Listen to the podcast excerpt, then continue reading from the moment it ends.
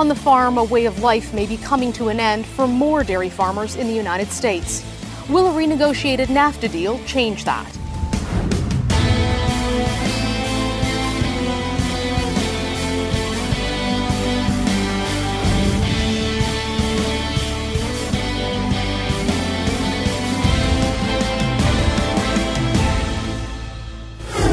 It's Sunday, September 9th, and I'm Mercedes Stephenson. Welcome to the West Block from Washington, D.C. Canadian NAFTA negotiators have been in town for two weeks trying to hammer out a deal that needs to reach this place, Congress, by the end of the month. We'll have an update on those negotiations for you in just a few moments. But first, one of the outstanding issues for the Americans has been Canada's system of dairy supply management. So we stopped by some American dairy farms to find out firsthand what do farmers think?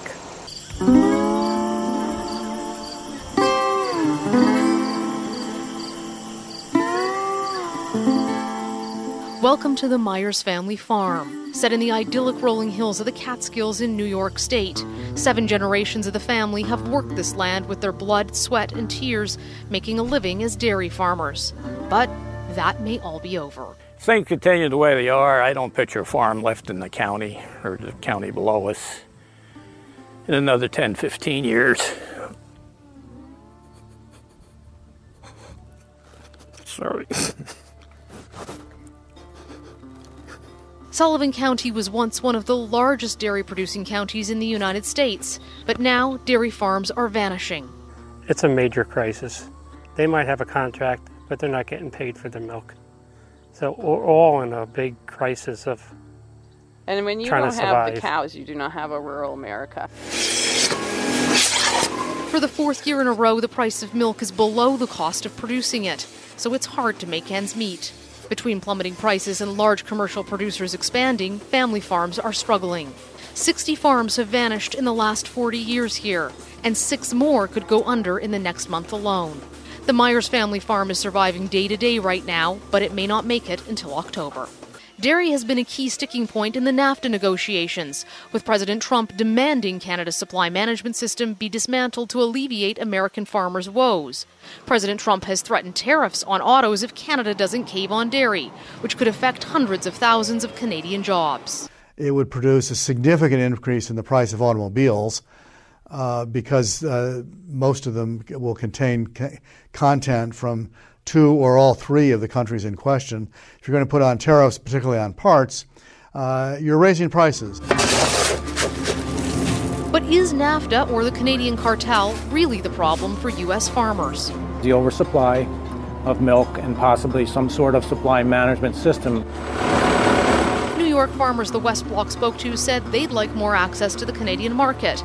But rather than tell Canada to get rid of supply management, they'd like a made in America version for themselves. When we were younger, we said that we weren't going to be the generation to let it end either. and we hope that we're not.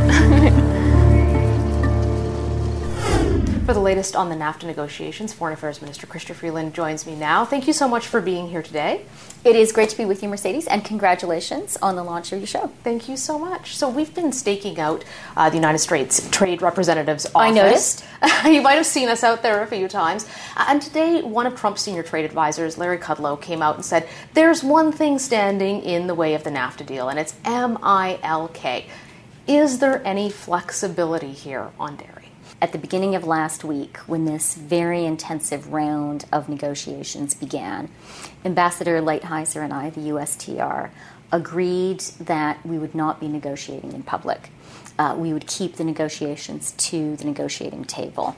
And that agreement has really helped us to maintain a professional atmosphere around the negotiating table, an atmosphere of real goodwill and a real effort to work together to achieve a landing zone.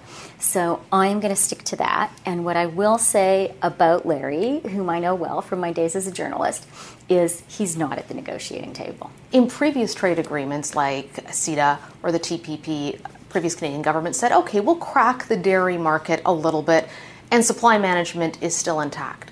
Could something like that be an option where you wouldn't get rid of supply management, but you might give Donald Trump the win he's looking for? So, Canada, absolutely. We have now been doing this for more than a year.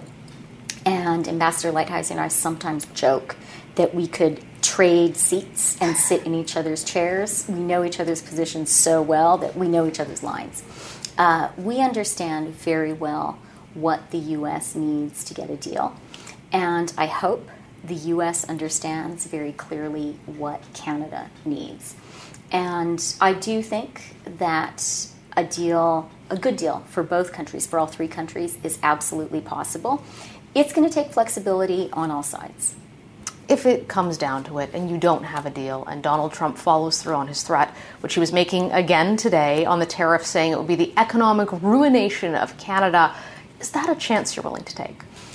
So, as we have said from the outset, as the Prime Minister has repeated this week, Canada wants a good deal, not just any deal. Uh, and I feel extremely confident in that position. And I know that that is the position of Canadians. We're going to get a deal, which is a good deal for Canada. And we are not going to, you know, we're serious when we say no deal is better than a bad deal. Um, and it's very important for us to be firm and clear in that position. Part of that national interest has been when you talk to people behind the scenes, that they say, look, the Americans are testing us, they're probing. At the end of the day, they do want a deal. So I found it fascinating when last week we found out uh, from Bob Woodward's book that one of the documents on Donald Trump's desk was apparently to announce the withdrawal from NAFTA, and he was prepared to sign it. Seems like he may not be completely bluffing, that he'd consider pulling out. Did that revelation concern you? So I have always take the, taken the president at his word. He is the president of the United States, and we need to respect his office. Uh, and I certainly do. Uh, having said that, I very much believe that the U.S. would like a deal. So would Canada. We are negotiating in good faith. Uh, the mood, the atmosphere at the negotiating table is absolutely positive. Well, Canadians and Americans both like jobs, of course, like having them. Um, but at the end of the day, it's not just the president who's going to decide on NAFTA, it's also Congress. How much has been going on behind the scenes in terms of quiet diplomacy there, trying to recruit people onto your side who might be able to balance out the president?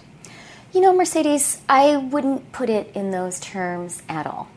Um, Canada understands uh, that in the US political system, the Congress has an essential voice when it comes to trade.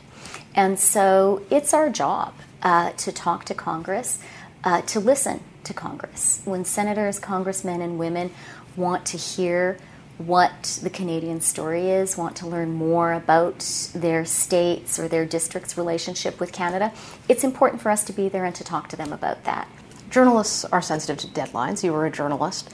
There have been, it seems, an endless series of deadlines in the NAFTA negotiations, the most recent one blown past. How real is this upcoming deadline to get text to Congress by the end of the month? Is it really a drop dead date? You know, I think that's really a question for the U.S. Uh, that's about the U.S. legislative process. When it comes to Canada, our focus from the outset and our focus today is getting a deal that works for Canada.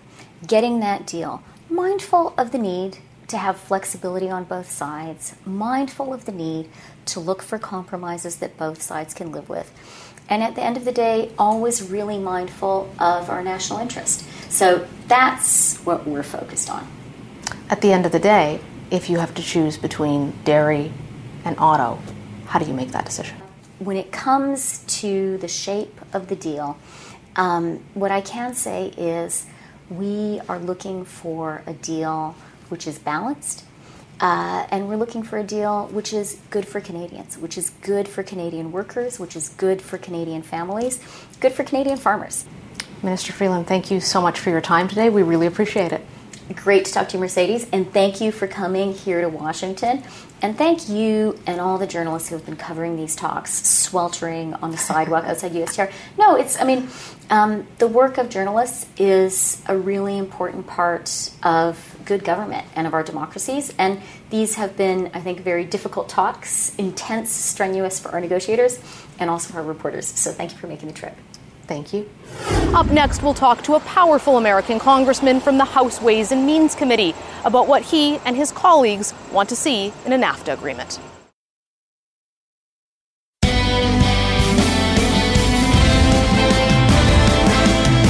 Welcome back. A final deal on NAFTA will need congressional approval, but given the November U.S. midterm elections, negotiators need to get a deal to Congress by the end of the month. We sat down with Tom Reed, an influential member of the House Ways and Means Committee, and a congressman who will have a say in what NAFTA deal goes ahead. Here's that interview. Congressman, thank you so much for joining us. Thank you for having me on, Mercedes. The president says there needs to be a new NAFTA deal and it needs to be a good deal. What does a good deal look like for the United States? You know, what we're looking for is a fair deal at, its core and an opportunity to trade with our partners not only in Canada but also in Mexico under the NAFTA negotiations. But this new trade policy that uh, the president is pushing forward is, is about disrupting trade and getting it to a position where it's equal trade. And that's essentially the position we're, we're moving forward with. Does that mean that Canada has to get rid of supply management in your view? You know, it's not necessarily it has to get rid of it, but it has to recognize that it has to open its markets more uh, to uh, our dairy farmers and, and uh, uh our folks uh, in, in America. And, uh, you know, many have seen this market over the last few decades from an American point of view as just being off the table. And, you know, you see things with ultra filtered milk and other issues that have cropped up. And I will tell you, we're we're just interested in breaking those barriers and having a, a solid relationship with our partners to the north.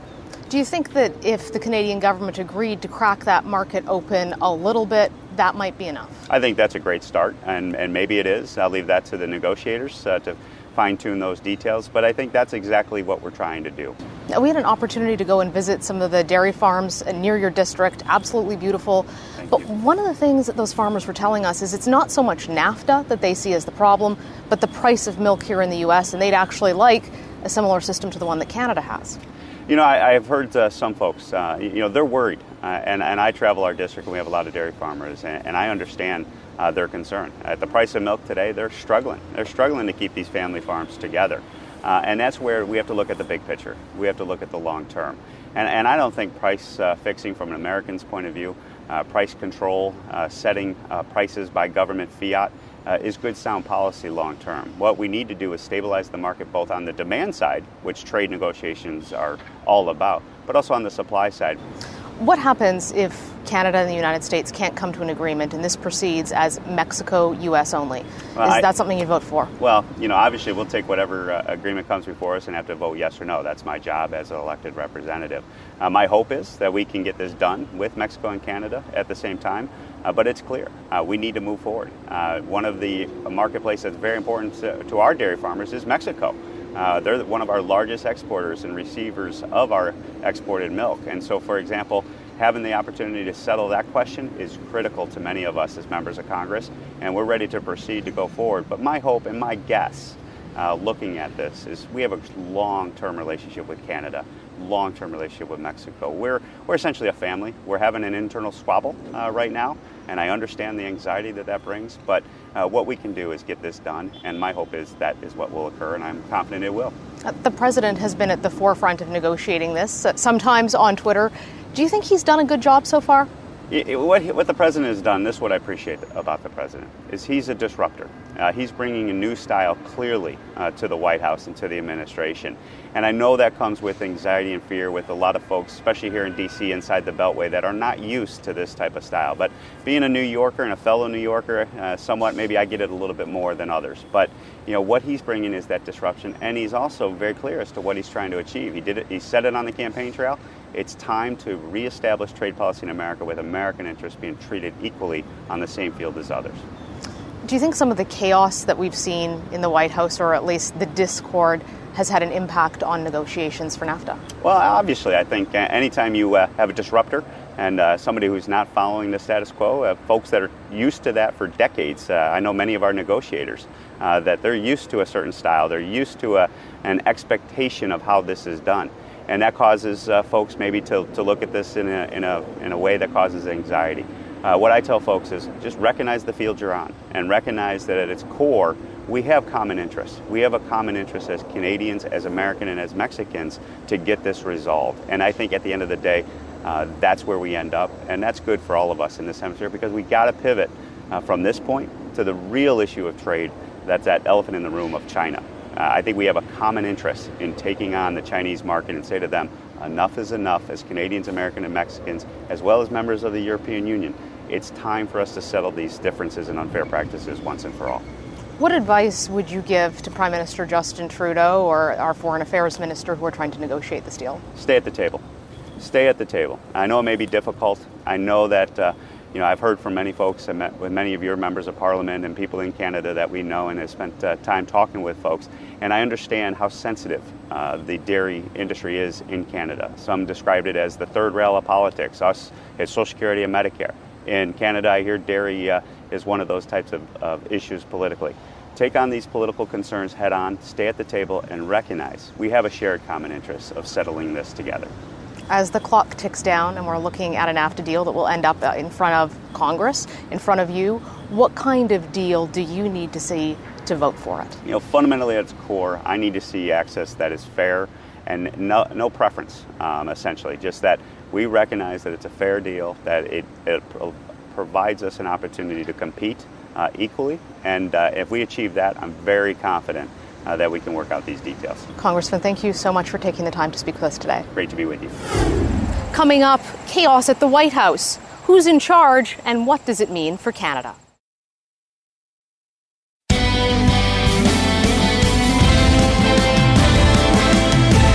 Welcome back. Chaos at the White House has some in Washington wondering if the wheels are coming off the Trump presidency after a book by Bob Woodward detailed senior aides removing documents from the president's desk to prevent him from signing them. Also, an anonymous op ed that shook the Capitol, alleging that there is an internal resistance to Donald Trump inside the administration. This is what the president had to say about that article. The latest act of resistance is the op ed published in the failing New York Times by an anonymous, really an anonymous, gutless coward. You just look. He was, uh, nobody knows who the hell he is or she, although they put he, but probably that's a little disguise. That means it's she. Welcome back to the West Block. Joining me now is Charlie Black. Charlie, you have worked on every presidential campaign since 1972, including George Bush's and John McCain's, and more recently, Governor John Kasich. Charlie, sitting here this past week with the news coming out of the White House, the allegations that are made in Bob Woodward's book, and that unsigned New York Times editorial, who is in charge in the White House? Well, you know what? Donald Trump is in charge, and he's a, he's a different president. He came in from a totally different perspective, never having run for office before. The American people selected him uh, for that purpose, I believe, and so he doesn't operate by our normal rules and, and traditions and expectations around here. But uh, he's done some good things, and he's got some good accomplishments, but there's a lot of chaos that goes along with it. Are you concerned when you hear allegations from senior staff who are saying that Donald Trump is an idiot and that they don't know what he might do? Well, I'm not too worried about it because I've known him for many years. And uh, he has a temper and he's erratic, but uh, in the end, he takes advice. And for example, on national security matters, he listens to uh, General Jim Mattis, the Secretary of Defense, Mike Pompeo, the Secretary of State, John Bolton, the National Security Advisor. In the end, he takes their advice. So, on the most important things affecting our country, I, I think he's, uh, he's going to be okay. What do you make of the unsigned New York Times editorial? And the president says the person who wrote it is a traitor. You know, we've had, every administration has had leaks from uh, people who were disgruntled or who wanted to criticize the president, but, you know, an unsigned editorial is a little bit. Uh, a little bit more than what we've seen before. But um, you know, it's uh, it's not going to change things. That'll blow over in a couple of days. But Trump will always be controversial, even among people whom he, whom he has hired. Charlie, what do establishment Republicans like yourself make of Donald Trump, who's a very unconventional president? You know, the uh, establishment, including the congressional leadership and a lot of Republican members of Congress and senators have learned that, that he's not going to ever change and, and act in a more traditional fashion. So they try to influence him uh, to do the right things from a policy standpoint. Now, the big differences between Donald Trump and the Republican Party on policy are on trade and immigration. And on the rest of the things, like the economy and tax cuts and, and uh, strengthening national defense, he's been good. So uh, it's a good news, bad news scenario. But even on things like trade and NAFTA, he's going to come around and we're going to get a deal. Now, I'm actually curious about that because in Bob Woodward's book, he says that there was a draft document on Trump's desk about NAFTA. He was prepared to sign it and pull out. Do you think he actually would have done that? Well, he might have if he didn't get good advice from somebody else. But listen, if you're if you grew up doing real estate development deals, you take a very strong position strongest position you can and then negotiate from there. And so he's still taking that approach. So if you want to renegotiate a trade agreement, his idea is, well, let's just cancel it and start over. Well, that's not how things work. On trade agreements like NAFTA, they are treaties, and other countries have a say in their renegotiation, and then Congress has to approve it. So he's got limits on what he can do. And yes, he does have the executive power to impose tariffs in a number of areas, not, not everywhere. But um, on, on renegotiation of the, of the trade deals, uh, Congress has a big say in it. That's why I think eventually, not this week, not this weekend, but we'll get a, a NAFTA uh, new agreement completed, which Congress will approve. At what point do you think the Republicans in Congress would be willing to intervene? Well, I think some of that's going on in a low key way already. But um, the, the good news is we're close to a deal with Mexico and Canada's back negotiating with us. Um, and, uh, Minister Freeland is an excellent negotiator and an excellent spokesperson for Canada's interests. So I think I'm hopeful, maybe not this week, maybe next week, or even the week after, that the U.S. and Canada will get together and that it will be an agreement that is win win for Canada and the U.S. as well as Mexico. What is the perception in Republican circles in Washington right now of the Canadian government and the state of Canada US relations? Well, uh, uh, among Republicans and Democrats, uh, there's a consensus in this country that Canada is our best friend and our biggest trading partner and our strong ally in international matters. So that won't change no matter who's in charge of the different governments. But certainly we view uh, Prime Minister Trudeau as more liberal and different policy wise than our government or our party here. But that said, he's been more than willing to work with President Trump and to, to work with us, Congress. So uh, I think we have still have a good relationship. And ex- again, I expect the NAFTA agreement to get done. Are you concerned that President Trump's actions and the things that he's saying in public could damage the Republicans who are running in the midterm elections? Oh, yes, but you know, historically, the party in power in the White House, that party loses seats in Congress, House and Senate in midterm elections. So uh, certainly he's unpopular for some things that Democrats will use against the Republican candidates. And I don't know how bad the result's going to be, but we expect to lose seats one way or the other. Actually, we might pick up Senate seats and lose House seats, is what it looks like to me. Charlie Black, thank you so much for joining us. Thank you, Mercedes. It's a pleasure. That's our show for this week. For extended interviews, go to our website, thewestblock.ca. I'm Mercedes Stephenson, and I'll see you next Sunday.